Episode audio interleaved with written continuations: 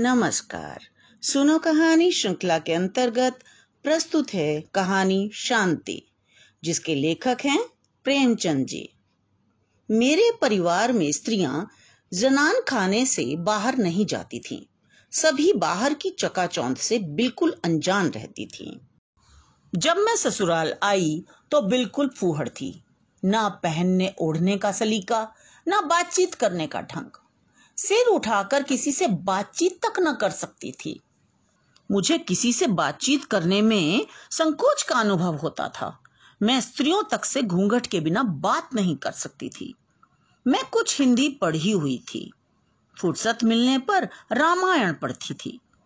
सास ससुर को देवता मानती और उनसे बुरी तरह डरती थी।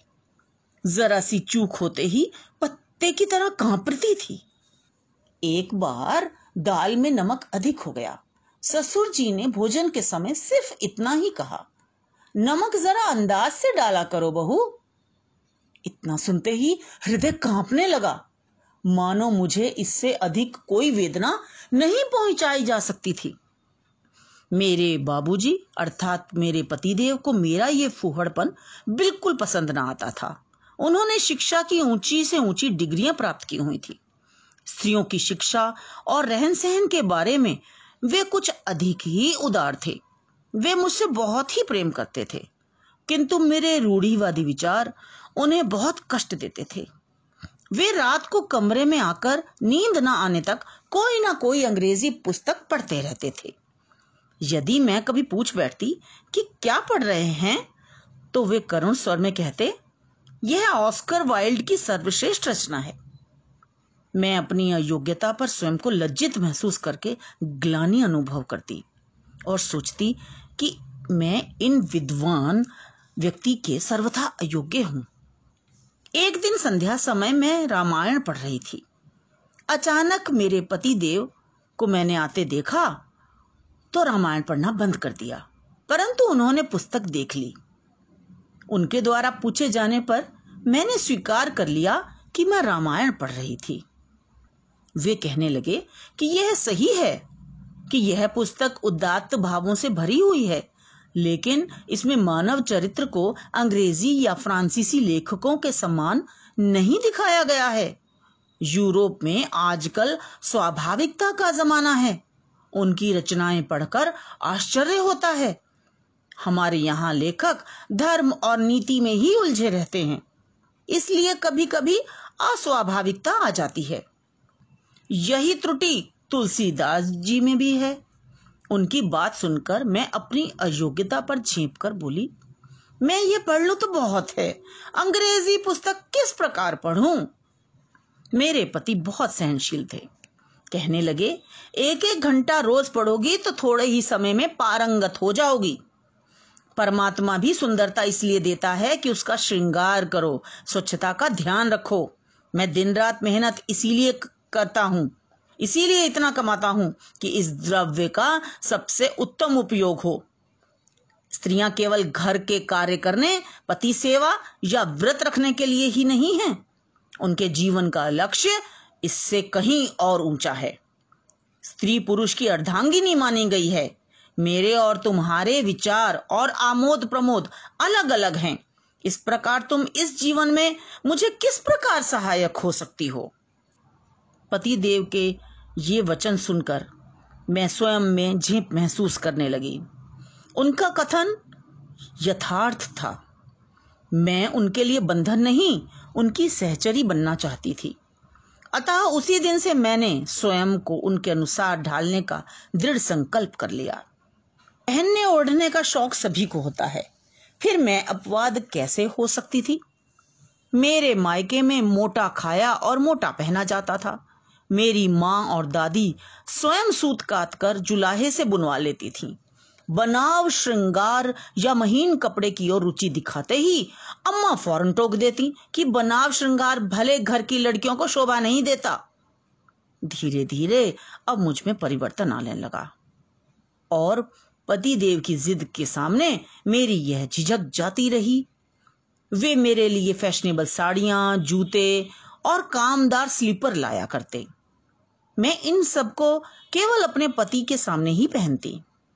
मैं इन्हें पहनकर घर से बाहर नहीं निकलती।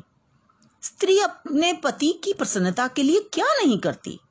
अब घर के काम काज में मेरा मन नहीं लगता था। विदेशी पुस्तकों से मुझे प्रेम होने लगा था। मुझ में आत्माभिमान बढ़ने लगा था। मैं सोचती थी कि मेरे पति सैकड़ों कमाते हैं तो मैं घर में मेहरी बनकर क्यों रहूं। एक दिन अम्मा ने मुझसे जलपान के लिए दाल मोठ बनाने के लिए कहा, किंतु मैं अनसुना कर गई। थोड़ी ही देर बाद अम्मा ने गुस्से में भरकर पूछा, मैंने दाल मोठ बनाने के लिए कहा था, बनाई?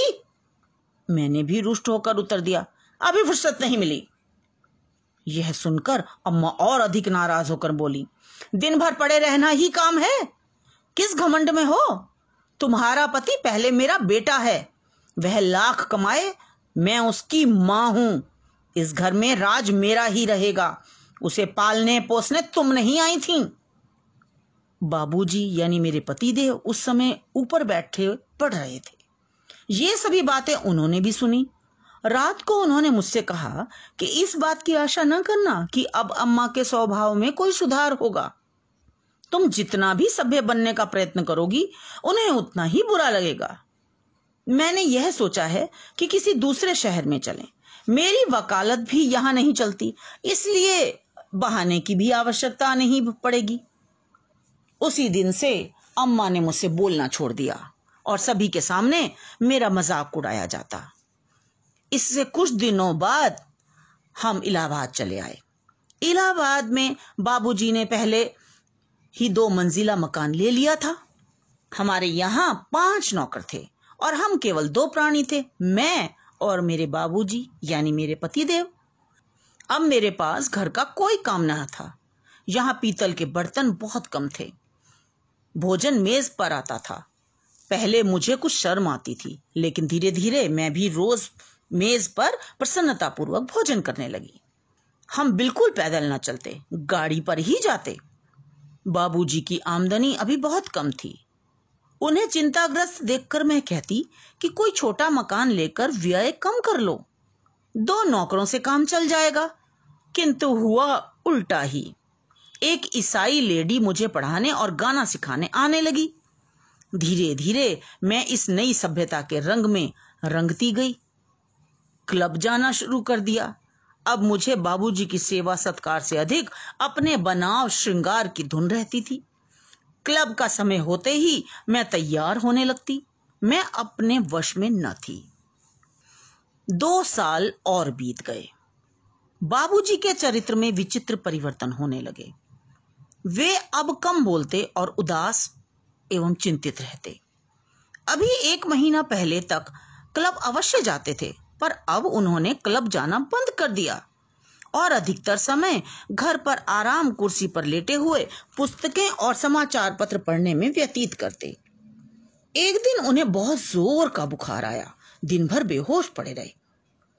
मेरा जी एक उपन्यास में लगा हुआ था। मैं उनके पास जाती और पल भर में लौट आती। अब टेनिस का समय हुआ जाता था तो मैं दुविधा में पड़ गई।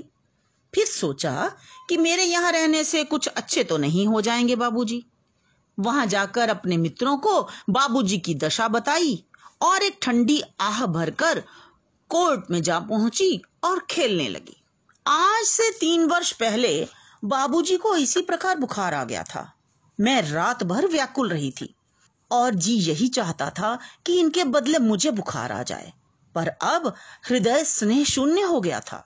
मैं सदैव की भांति रात को 2 बजे घर पहुंची। मैं अब अंग्रेजी उपन्यासों को समझने लगी थी। बाबूजी का जी दूसरे दिन भी ना संभला। मैं क्लब न गई। तीसरे दिन मिसेस दास ने एक नर्स भेजकर बाबूजी की सेवा का भार उस पर डाल दिया। 2 दिन क्लब ना जाने पर मैं बेचैन हो उठी थी।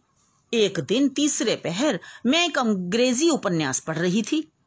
अचानक मन में विचार उठा कि बाबूजी का बुखार असाध्य हो गया तो, परंतु इस विचार से मुझे बिल्कुल भी दुख नहीं हुआ। मैंने मन में एक शोकपूर्ण व्याख्यान की भी रचना कर डाली। सभी मुझे संवेदना पत्र भेजेंगे। मैं इन्हीं विचारों में मग्न थी कि नर्स ने आकर कहा, आपको साहब याद करते हैं। यह मेरे क्लब जाने का समय था।